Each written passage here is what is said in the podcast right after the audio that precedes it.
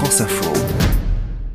Complotisme, manipulation, rumeurs, calomnie, emballement médiatique, avec la Fondation Descartes, les infox de l'histoire, Patrice Gélinet.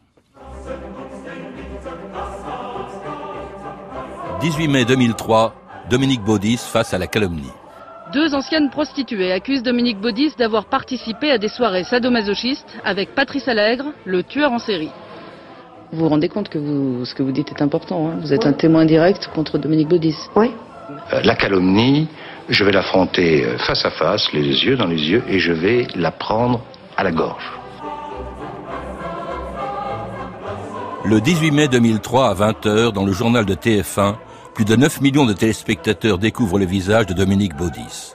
Ancien maire de Toulouse, devenu depuis président du CSA, il révèle que son nom circule dans une enquête sur le tueur en série Patrice Allègre, condamné en 2002 à la réclusion criminelle à perpétuité pour le meurtre de cinq femmes. Persuadé qu'il en avait commis d'autres, la gendarmerie de Toulouse avait continué d'enquêter sur les meurtres non élucidés commis dans la région, dont un dans le milieu de la prostitution. Interrogés pendant des mois, deux anciennes prostituées avaient affirmé que Patrice Allègre en était l'auteur, avec la complicité de notables toulousains et même d'une personnalité politique très connue, Dominique Baudis.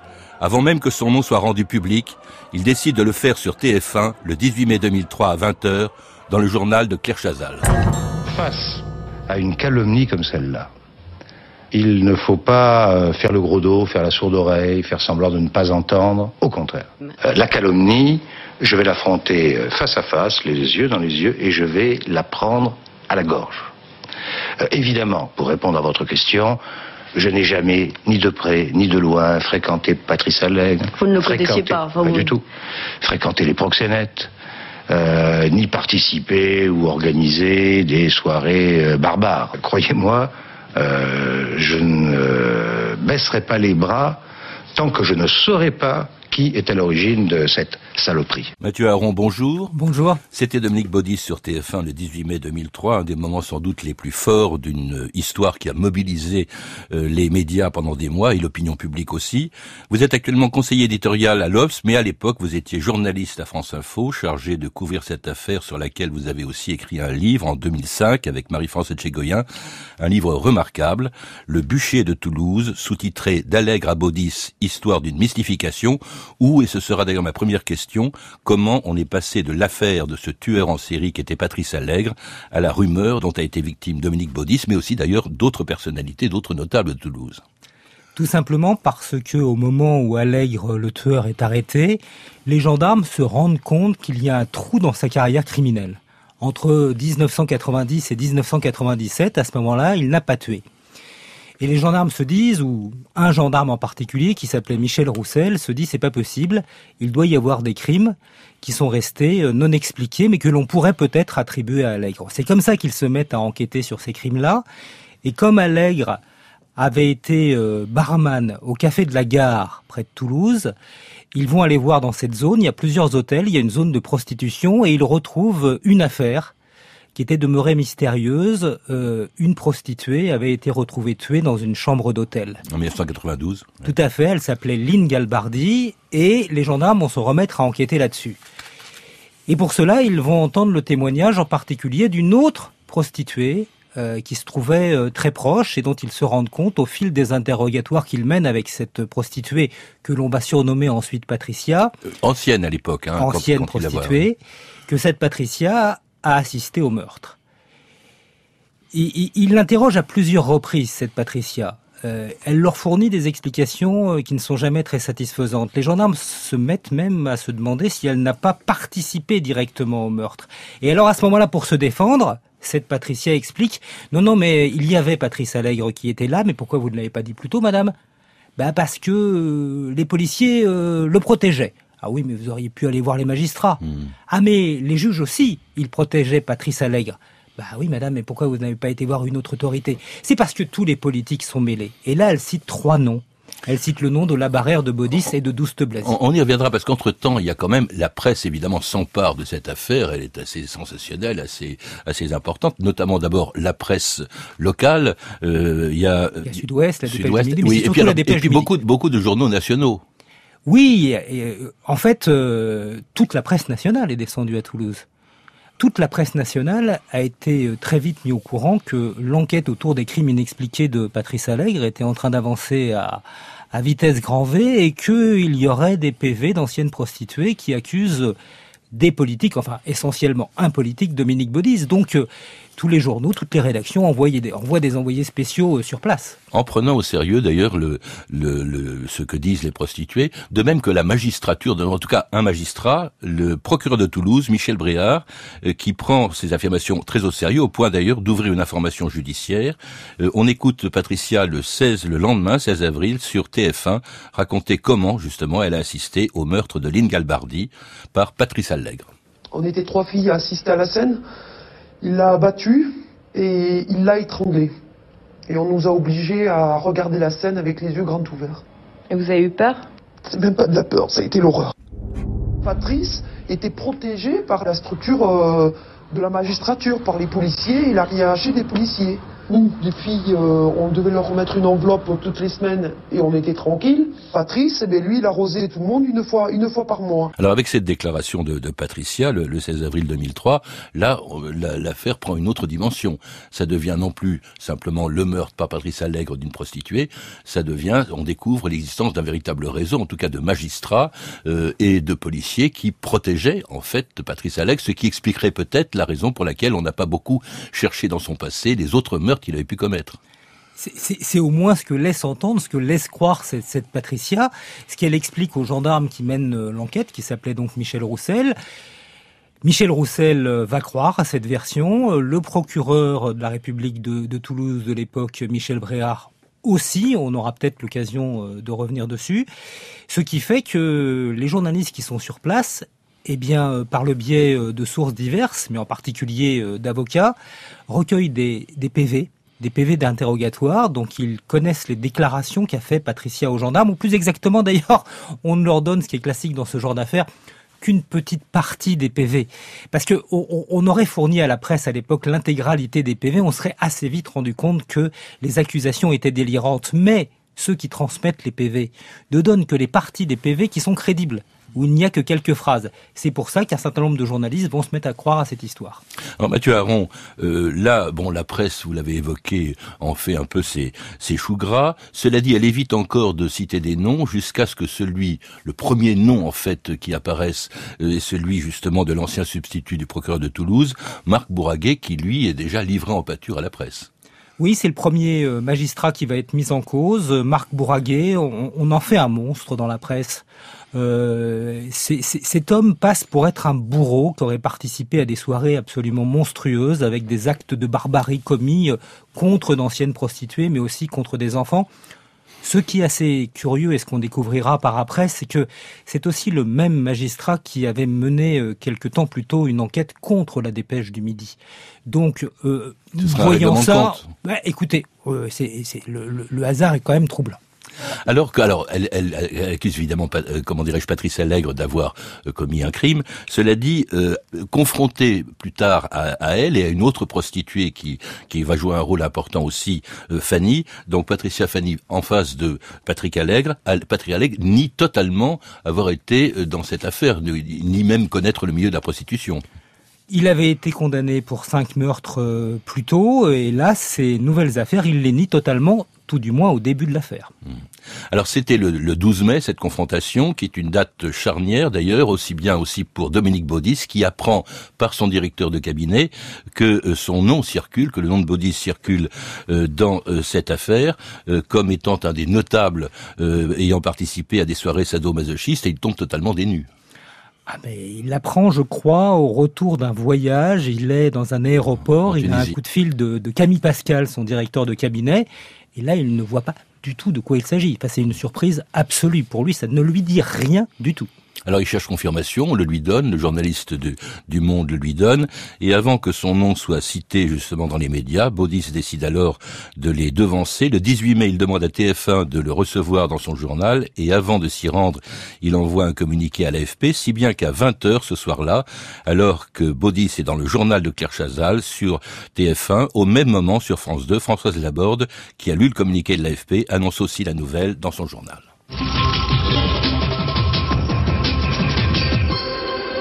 L'enquête sur le tueur en série Patrice Allègre vient de prendre une nouvelle tournure. Après les dernières dépositions de prostituées qui l'accusent d'avoir exécuté l'une d'entre elles et d'avoir organisé des soirées sadomasochistes avec des personnes de la haute société toulousaine, ce soir, Dominique Baudis, actuel président du CSA et ancien maire de Toulouse, révèle que son nom figure dans certains documents et dénonce, je cite, une effarante machination. Explication Florence Boquilla. À Toulouse, c'est un secret de polichinelle. Le nom de Dominique Baudis, ancien maire de la Ville Rose, est cité dans la nouvelle affaire Allègre. Ce soir, Dominique Baudis en personne le révèle pour, dit-il, lutter contre le poison de la rumeur. Il dénonce une effarante machination. Deux anciennes prostituées accusent Dominique Baudis d'avoir participé à des soirées sadomasochistes avec Patrice Allègre, le tueur en série. Vous qui avez couvert, Mathieu Aron, cette, cette affaire pour, euh, euh, pour France Info, quelle était votre impression en voyant à la télévision sur TF1 Dominique Baudis?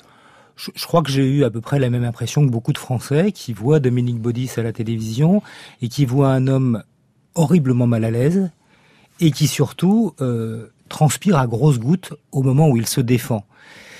Donc euh, tout d'un coup, on se dit mais bon, bah c'est pas très clair cette histoire. Il doit y avoir quelque chose de, de, pas bien net dans, dans, dans, dans, tout ce qui s'est passé. Je crois que c'est ça l'impression qui se dégage. Euh, donc la prestation de Dominique Baudis euh, n'est pas très bonne ce soir-là. Mmh. Et d'ailleurs, effectivement, bon, en, fait, ça se retourne presque contre lui. Euh, tout le monde se dit, bah, il y a sûrement une part de vérité dans, dans ce qu'on dit, c'est prostituées. Euh, il n'y a pas de fumée sans feu. Enfin, c'est des formules habituelles dans ces cas-là. Et finalement, on, on est encore dans le doute. Alors, on est dans le doute, et en même temps, moi, je comprends ce qu'a fait Dominique Baudis. C'est-à-dire que Déjà, il y avait eu un hebdomadaire, Marianne, qui sans euh, révéler son nom euh, avait expliqué des choses de, telle façon qu'on ait parfaitement compris qu'il s'agit de Dominique Baudis. Il savait qu'il y avait un certain nombre de sujets qui étaient prêts dans les rédactions. Il savait que France 2 allait faire un sujet sur cette affaire. Le Monde était venu le voir deux, trois jours plus tôt. Donc il a décidé de prendre les devants. Hmm. Après, il l'a fait d'une manière qui s'est un peu retournée contre lui, mais il a préféré, comme il le disait à l'époque, euh, affronter euh, face à face la calomnie. Moi, je comprends parfaitement son geste. Hein. Alors le doute, évidemment, il apparaît encore quelques jours plus tard, le 22 mai, lorsque apparaît un nouveau témoin qui est Jamel, qui est un travesti euh, de, de Toulouse et qui est Jamel et qui fait des révélations fracassantes. Oui, alors là, l'affaire devient totalement irrationnelle. Il y avait encore dans ce que disaient les anciennes prostituées, en tout cas dans ce qu'on pouvait en savoir, euh, des déclarations qu'on pouvait prendre euh, à la limite au sérieux.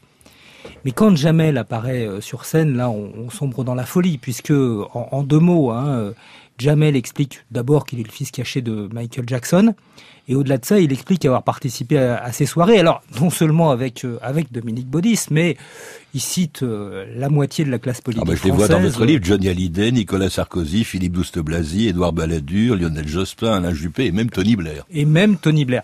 Donc vous voyez, ça fait du monde. Et, et il explique que dans cette euh, soirée, il a réussi à prélever le sperme de tous ces gens-là qu'il a conservé dans des préservatifs, qu'il a été caché dans trois endroits différents, deux à Toulouse, un à Paris. Euh, bon, euh, autant vous dire que ces explications sont totalement délirantes et qu'on est face à quelqu'un de très très très fragile psychologiquement, qui a été, on le découvrira par ensuite, manipulé par l'une des anciennes prostituées, Patricia. Euh, et, donc, voilà, l'affaire sombre dans le délire absolu. Et dans un emballement médiatique alors qui atteint des sommets, lorsque le 1er juin sur Canal+, dans le vrai journal de Carl Zero, Carl Zero lit une lettre que lui a envoyée Patrice Allègre depuis sa prison, et dans laquelle, après l'avoir nié, il reconnaît avoir tué Lynn Galbardi, mais aussi un homme, Claude Martinez, qui avait filmé une soirée sadomasochiste en présence de Dominique Baudis et de Claude Bourraguet pour les faire chanter. Carl Zero dans le vrai journal de Canal+, le 1er juin 2003. Salut Carl. Tout d'abord, merci de me donner l'opportunité de m'exprimer par ton biais. J'apprécie ton émission. De plus, à qui d'autre aurais-je pu en faire part sinon à toi?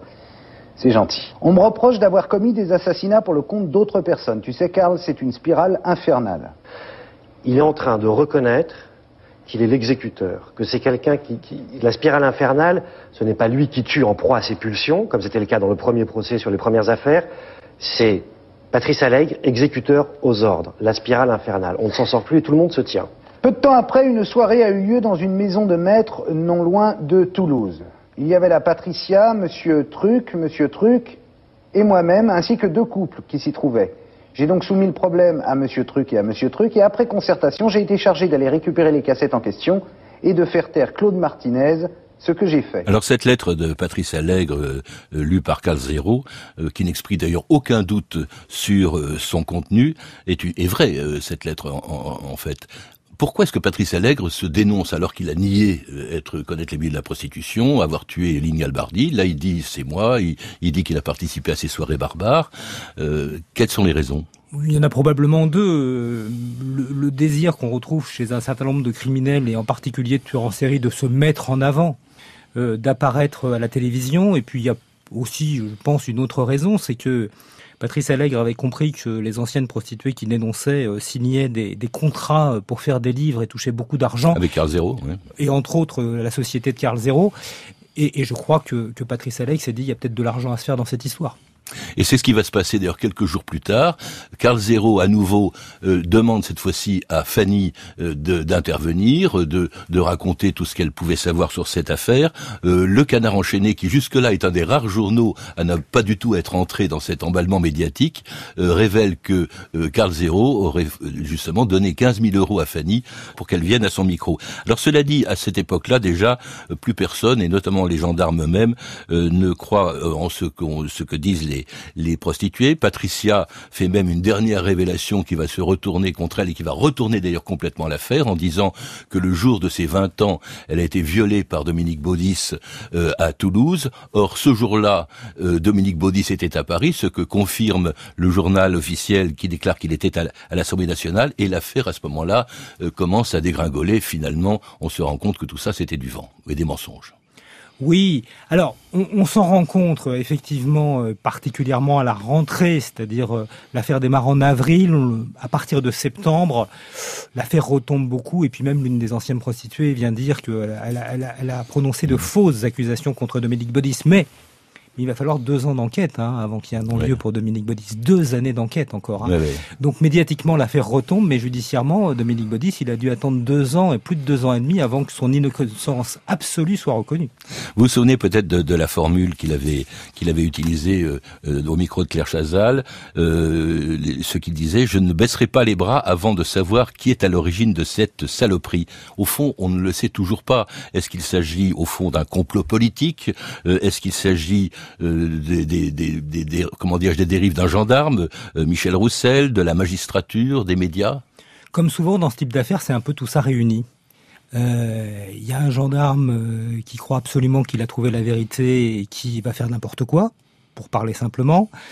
Il y a des anciennes prostituées, une particulièrement pour se dédouaner d'un crime dont elle a été proche, qui va accuser bah, tout le monde, il y a des journaux qui se disent que ça fait vendre du papier. Il y a localement une grande famille qui est la famille Bailey qui possède la Dépêche du Midi, euh, grande ennemie de la famille euh, Baudis. Bref, il y a un ensemble qui fait que euh, cette affaire explose. Alors, vous, vous avez cité effectivement la responsabilité de la presse. On écoute Dominique Baudis vous en parler bien après cette affaire. payer un, faux témoignage euh, qui émane d'une personne, visage masqué, sous un faux nom, et proférant des accusations monstrueuses contre quelqu'un, là, on est sorti complètement des limites de ce qu'on peut appeler le journalisme, l'information, ou même de ce que devrait être euh, euh, l'audiovisuel, la radio, la télévision. Ce sont des, procédés inqualifiables. Et puis le problème, c'est qu'à la fin de ce genre d'histoire, tout le monde dit on a compris et ça se reproduira jamais. Et puis euh, six mois après, ça recommence euh, ailleurs, dans une autre région, dans une autre ville, sur une autre histoire. Et à chaque fois, on dira, on dira, ça ne se passera plus jamais comme ça. Évidemment, ça a été terrible pour ceux auxquels c'est arrivé, mais c'est une leçon euh, et on en tirera toutes les conséquences. Non, on ne les tire jamais finalement. Est-ce qu'on en a tiré les conséquences, Mathieu Aron? Moi, je suis assez d'accord avec Dominique Baudy. Je crains qu'on n'en ait absolument pas tiré les conséquences et que demain, une affaire similaire puisse se reproduire à peu près partout et avec un effet, je dirais, euh, démultiplié puisque cette affaire date de 2000. Aujourd'hui, euh, c'est 20 ans après. 20 ans après, il y a les réseaux sociaux avec une caisse de résonance absolument considérable. On sait que ces réseaux euh, favorisent une montée du complotisme. Donc je crois que la même affaire peut se reproduire et avec des effets encore plus forts demain. Merci Mathieu Aron. C'était les Infox de l'Histoire en partenariat avec la Fondation Descartes à la technique Philippe Mercher, documentation et archives sonores Arthur Barbaresi, une réalisation de Rafik Zénine.